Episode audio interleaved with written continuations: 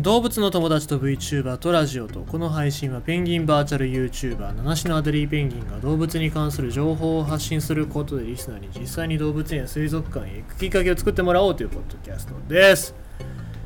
まあ1週間が終わりましたよ。もうなんかゴールデンウィークが終わった後の休みのないこの先っていうのはちょっとへこたれるなと思いますよね。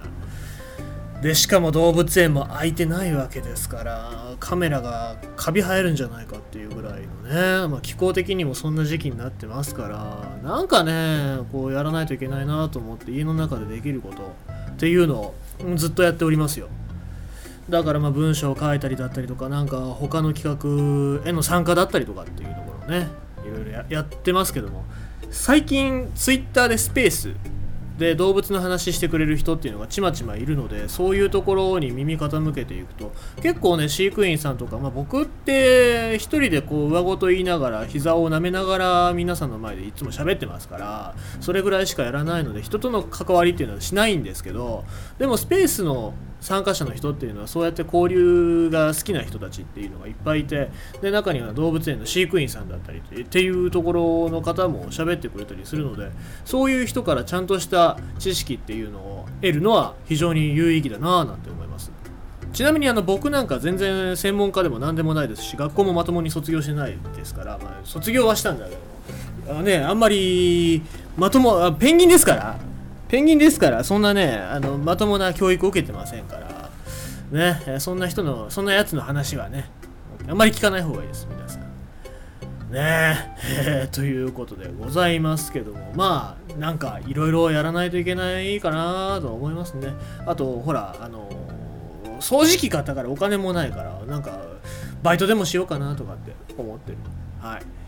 さあということでございまして今日のニュースなんでございますが SDGs に関してというかまあ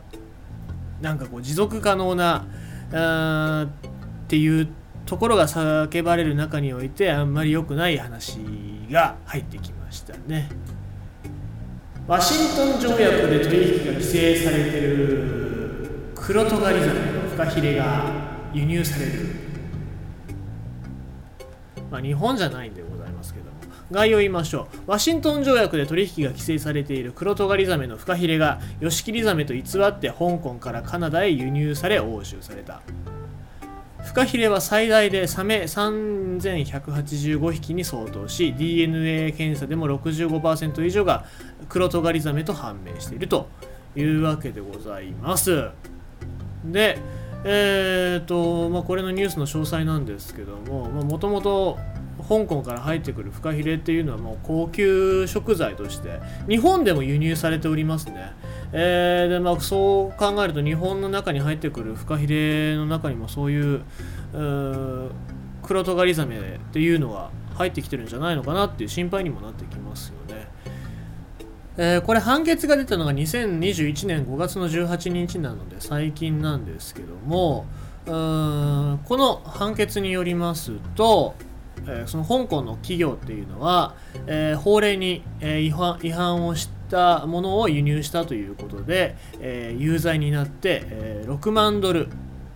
6万ドルの罰金を課せられましたということです。まあ、この6万ドルっていうのが日本円にして今、いろいろと変動しているので一概には言えませんけどもどれぐらいかっていうと650万ぐらいですね650万円ぐらいになりますので、えー、かなり重い処分だったんじゃないかなと思うんですけども重いっつってもまだやね命話をするとまあ重たい軽いっていうのはないと思うんですが、えー、まあ、この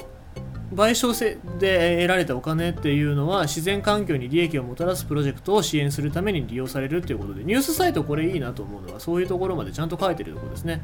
で、罰金に加えて裁判所はまた、え約434キロのクロトガリザメのヒレ、え13箱を、えー没収するように命じましたということで、まあ、この、えー、13箱の中全部がクロトガリザメだったかどうかっていうのは分からないんですけどもそれもまあ全部押収されたということですね。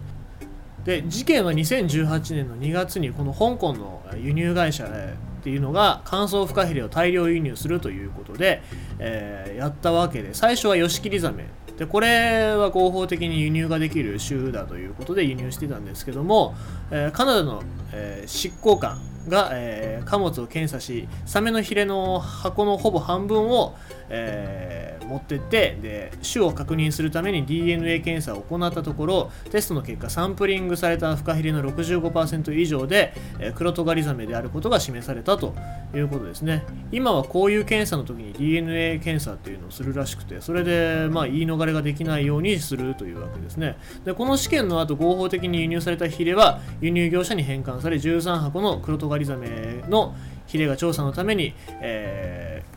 ー、交流されましたと。いうわけですね。えー、でこの3185匹のサメ、クロトガリザメのサメの、